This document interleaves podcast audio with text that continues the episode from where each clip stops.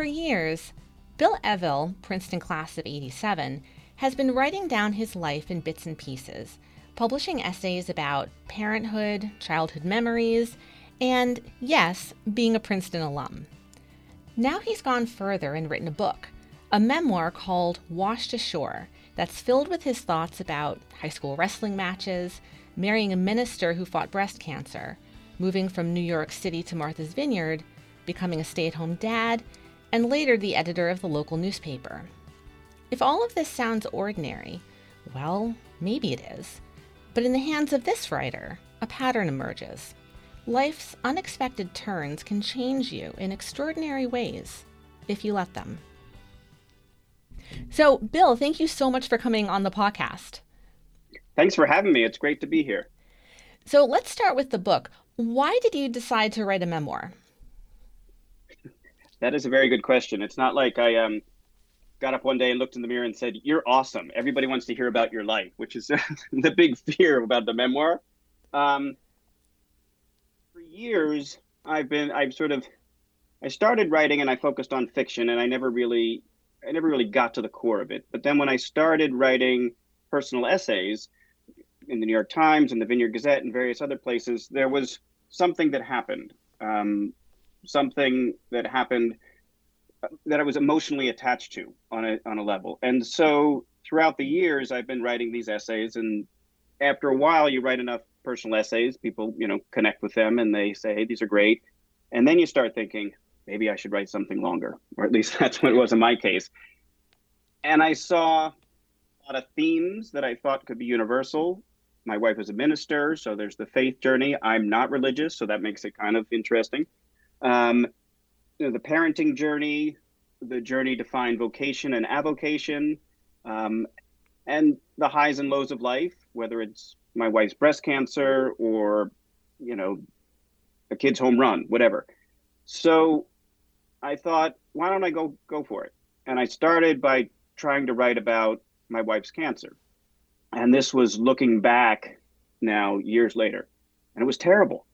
I was like, I could not connect. It was too far in the past. Um, so I went back and started looking at my essays that were written during that time and felt the immediacy, felt the emotion, resaw, relived. And I thought, I'm not going to write it better than I did these moments in my life, these episodes when they were happening. And that's when I saw a different type of structure and thought, oh, I could do this. Plus, I have a busy full time job, so it was like, how do you fit it all in? But when I laid out these essays, I saw this this bookend kind of from the kids' toddler years until it ends with my oldest son going away to college, um, which I still get choked up when I say that because he, he left last year. um, and I thought, wow, here are these emotionally resonant episodes that I'm now looking back at and I can reshape them and fit them together and write pieces of what I called glue to make them form both individual moments but a fuller narrative. And that was the uh, that was the idea. There are so many stages of this process. It goes back a, really long time because you were taking uh, classes at the writers studio in new york for like 10 years, right? And you went to grad school for writing in Florida. Um, and then, of course, there's the whole publishing, the world of publishing that you had to navigate. So, can you talk a little bit about like all the how of you go about writing a book like this?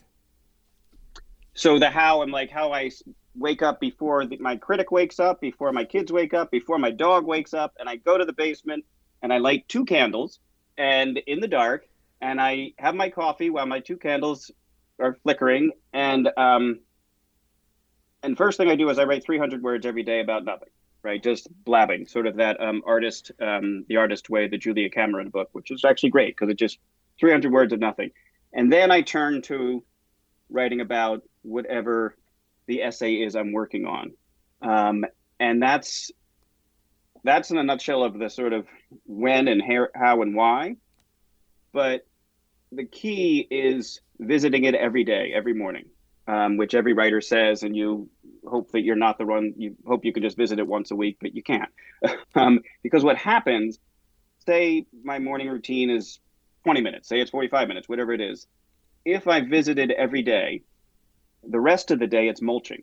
So I'm driving around, I'm walking around with this essay that may have started with just a sentence or just a moment that I sort of was connected to, whether I may not even know why, you know, whether it's just having to tell my daughter, like in one of the things that this half wild, half tame rabbit had died, you know, and I'm not wanting to tell her, and weeks go on not wanting to tell her. I'm like, huh, there's something in here, because um, I don't even want to address this. so then you start to nibble away at the essay, and then you're walking around with each day, and then the essay starts to expand. It just doesn't become about a pet rabbit; it becomes about you know my daughter getting older, um, my getting older, my looking back, my my time with pets, whatever. All those other things just start to visit me throughout the day, and the essay takes shape. So that's how the essays kind of evolve. Speaking of the point, then, how does it find its way into the world as a book? One of my essays, this was written during COVID, um, became one of the Modern Love essays in the New York Times, um, which is a very nice platform. I found out um, everybody reads that, and it was very exciting. And when that went out, Tiny Bill have a website which maybe gets one visitor a year. You know, suddenly gets ten thousand in one day. It's like, oh my god, people saw this, and uh, a literary agent saw it, and so he reached out and said, hey, what else you working on? Do you have a book? What's going on? So that's what helped me start to get even more excited. I'd already started to think about it, but that's sort of like, oh, there's a guy out there who wants to read this. Um, so that was huge. And then when I finished, when I finished what I felt was a good first draft of this journey, before I sent it to the agent, I sent it to five Princeton friends to see if they what they would think. And you know, these are friends going back to freshman or sophomore year. These are you know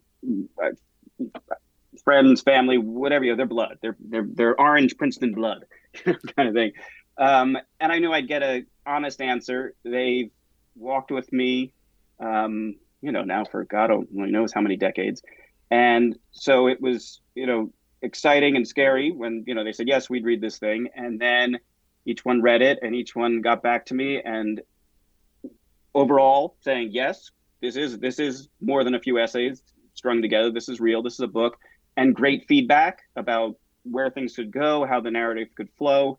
Um, and I'm going to name those people Alex Leventhal, Jay Diamond, Dave Crisani, Mia Freund, and Mike Vatis. So that was my crew in the beginning. And then after I got their feedback and reshaped and rethought, then I sent it to my agent, or who was maybe going to be my agent, but then became. So Andrew Blauner. And then I remember he called me a week later, and I was sort of driving along the vineyard and I pulled over next to the beach and he told me how much he loved it. And, you know, that's when I start crying because, you know, someone I don't know actually likes it. Um, and then he started then with some more revisions, he started shopping it out to publishers and the big houses all sent very nice rejections. Um, he would send me some of them, like they loved the writing, loved the idea, but it was too quiet.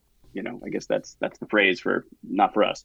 Um, but they were nice rejections. And then eventually a smaller publisher, Godine, based out of Boston, that's been around for like 100 years and is known for creating, you know, really paying attention and taking care on the editing and the book, what it looks like.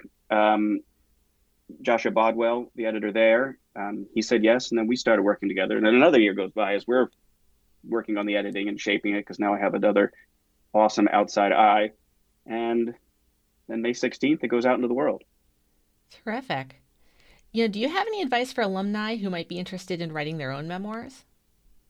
Oh, yeah, that's a tough one. Um, I mean, my I teach writing a lot to the high school kids. I work with them on their college essays. It's something you know I do for free here on the island. And you know, for me, with with anyone who wants to write, write. it's sort of like you know, there's. It, it took me so long to give my permi- give myself permission first to admit that I wanted to be a writer. Um, at Princeton, I was an economics major, was miserable. I didn't like economics, but felt I had to do it. Um, I was not good at it. um, I was put in lit, lit 151. You know, when you sign up and you have to write your essay to see which class you get in, I got in lit 151, which is the bottom. So I thought I'm a terrible writer. Um, Princeton told me I was. Um, not that they really did, but this is what you internalized.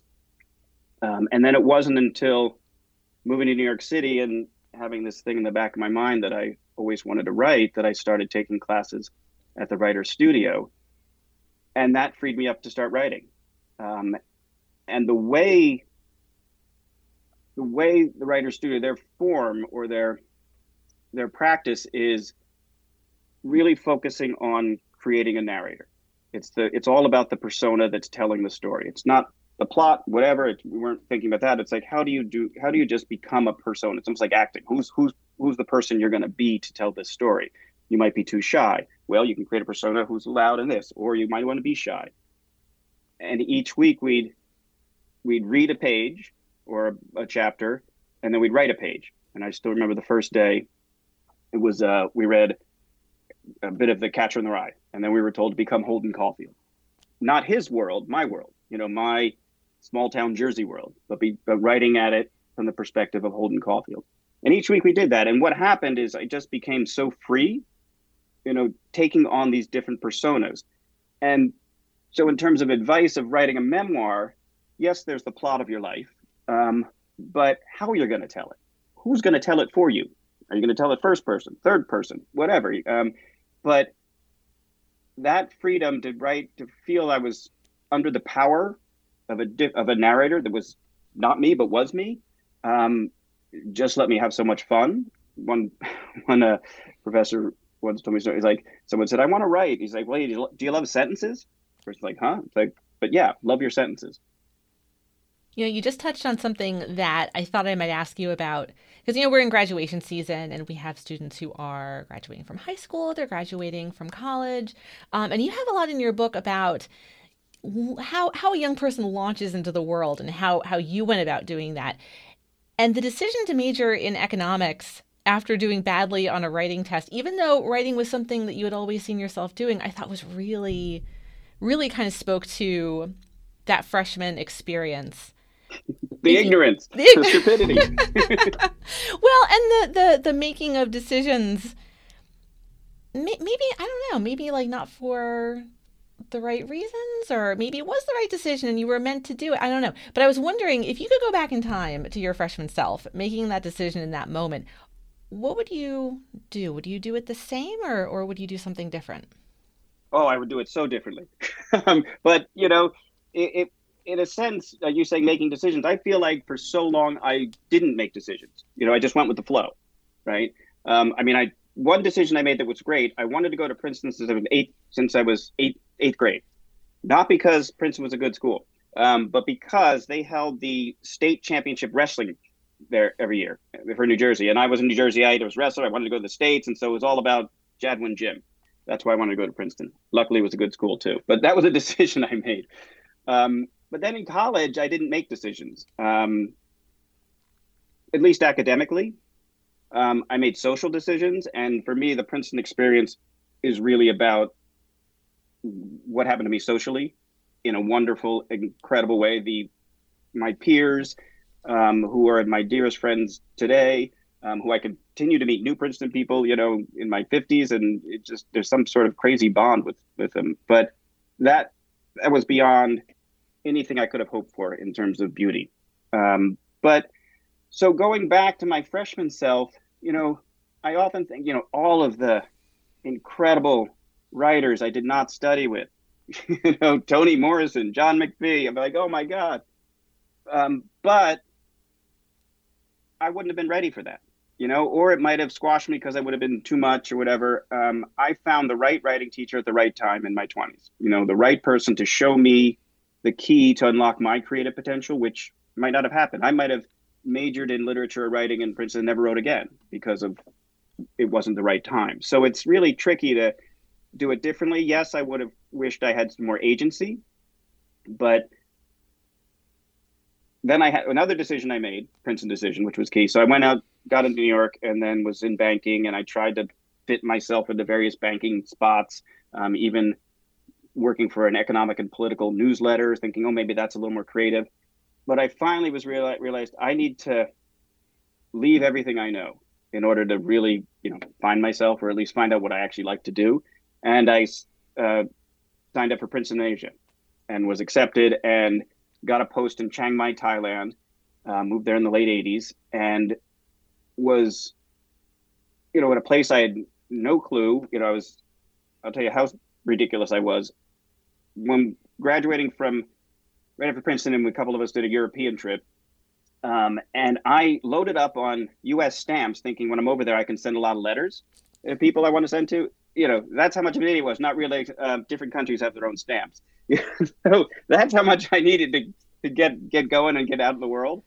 Um, so, spending a year in in Thailand with another guy in, in Chiang Mai, Tom McFarland, you're behind me. Um, we were mutual life support systems. We think of each other and are dear friends till still. Um, I really started to think about what I like to do or who am I? What, what do I want? Um, and I came up with, which is so thinking back to the freshman, yes, eventually, you know, try to see, pull yourself out of the other different things and have your own, own, own agency. What would you like? And I, I came up with two things in Thailand. I like to read books and watch movies, which was why when I came back, I did two things. I banged on a thousand doors and finally got into the movie business, and I started taking writing classes. Um, and from there, the movie business was incredible. Suddenly, I was in a creative field. There was writing, but as I, you know, got higher in the ranks and was working with screenwriters, adapting books or whatever, it kept this thing in the back of my mind was I'm not deep enough in myself. I'm helping other writers achieve what they want. You know, I'm telling their story or helping them tell their story.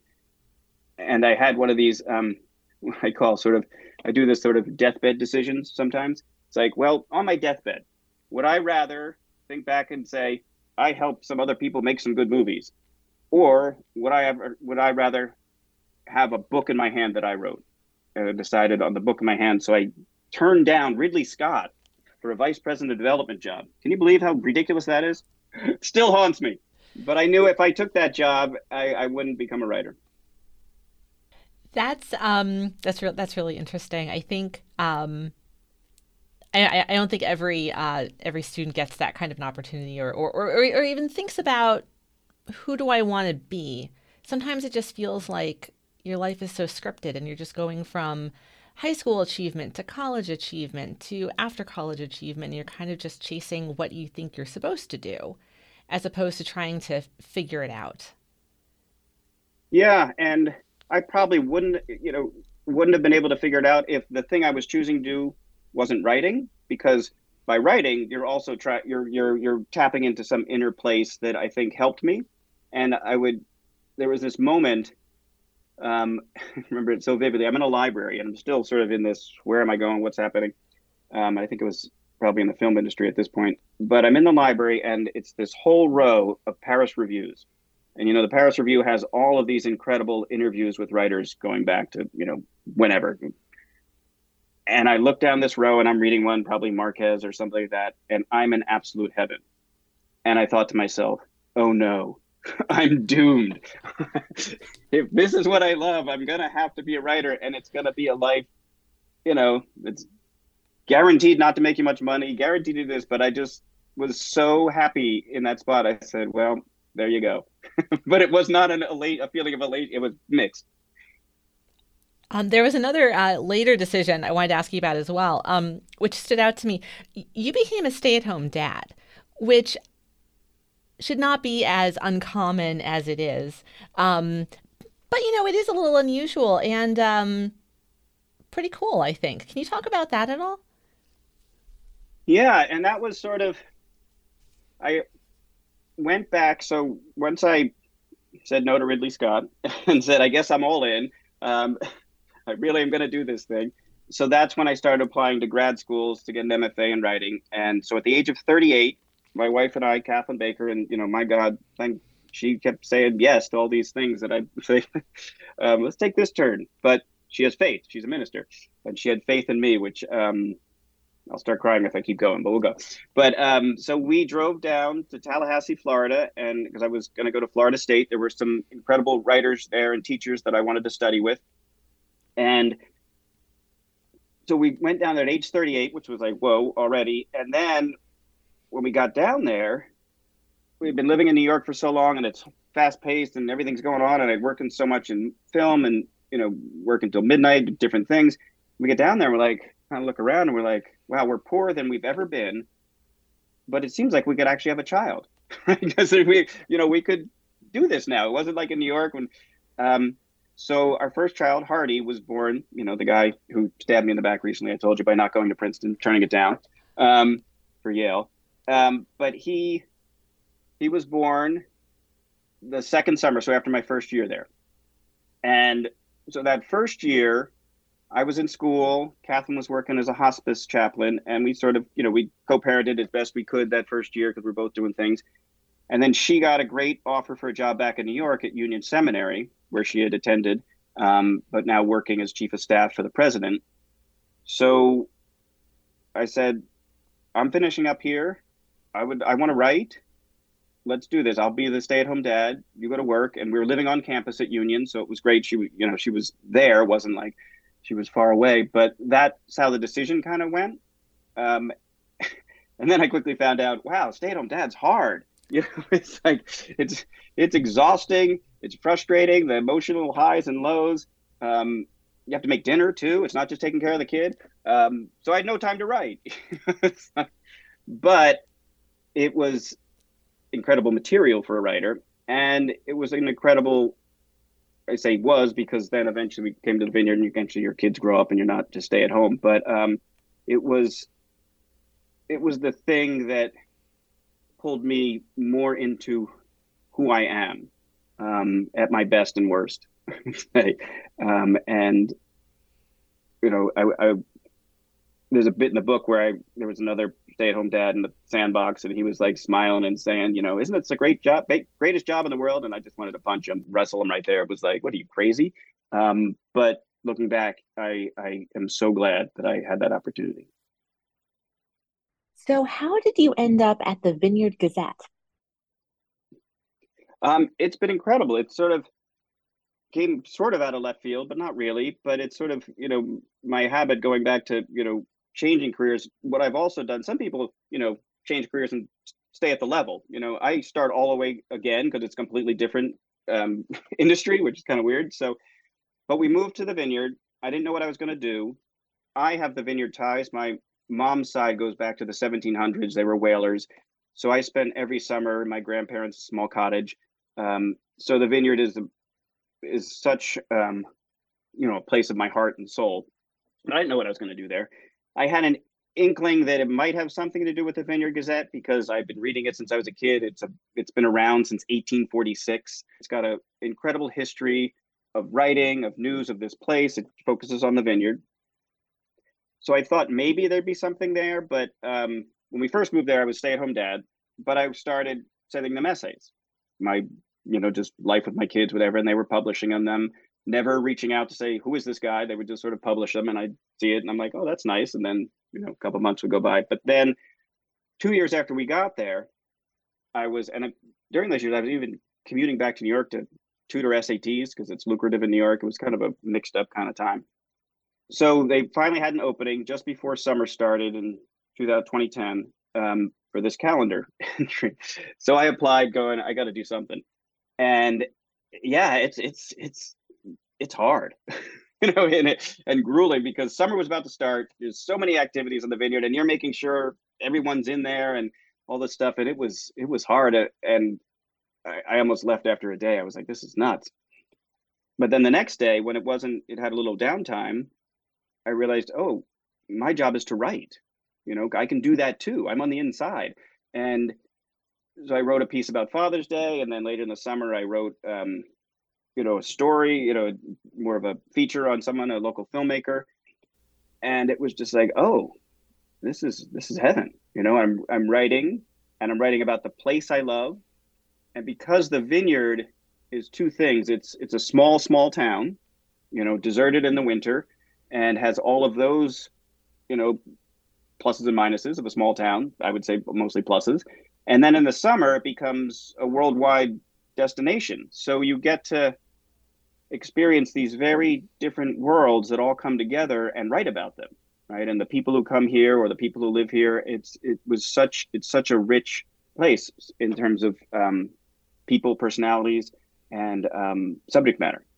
So I just kept kept doing what I was doing, you know, writing more, and then then I became, you know, assistant editor, and then I became managing editor after a few years, and then um, the editor Julia Wells, who I owe so much to. She was my first reader on so many of my essays, or all of my Gazette essays, um, and just has been an instrumental part of my life and growth as a writer and a person. Uh, she retired, and so I took on the, the editorship. But it's been so I've been there 13 years. So now the buck stops with you. Exactly. Yeah, a lot more pressure, but um, but it's fun. You know, it's I've got it. It's just the the people I work with, the coworkers. It, it, you know, we often it looks it feels like a sitcom. It's it's so much fun. There's different personalities. They're so talented, um, and it, it's really a beautiful place.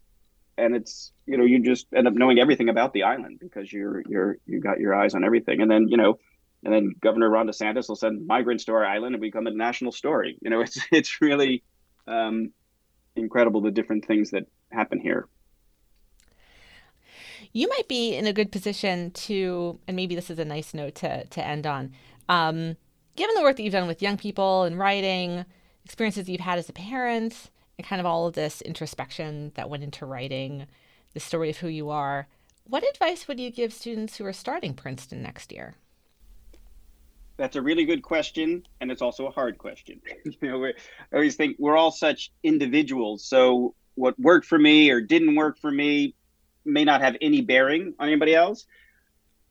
But thinking back to, you know, kind of goes with one of your earlier questions. Looking back, what would I do differently? And I really wish I wasn't so afraid.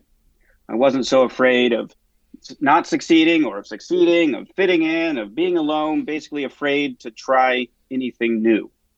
So I, I, think, you know, we can't get away from nerves. They're always a part of our life, but try not to make decisions based on being afraid, which of course is much easier said than done. Um, and another way too, I'm a sucker for origin stories. I just love origin stories. So whenever I'm interviewing somebody, I always want to know how they became who they are. You know, what was the road? And it's just never a straight line, of course. It zigs, it zags, it's filled with, you know, setbacks and heartbreaks. But it's always miraculous how we become who we are. And so to freshmen, I would say really understand that you are embarking on a huge, huge chapter of your origin story. Embrace it. Live your own origin story and nobody else's. I love that. Well, you know what? Thank you so much for taking the time to speak to me today. Liz, this was so awesome. I, I could keep going forever.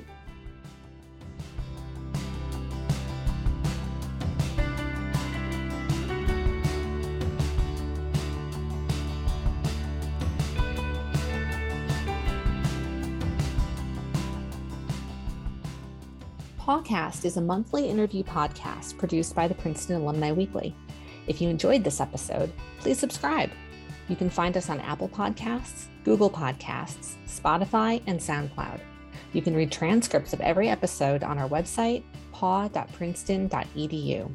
Music for this podcast is licensed from Universal Production Music.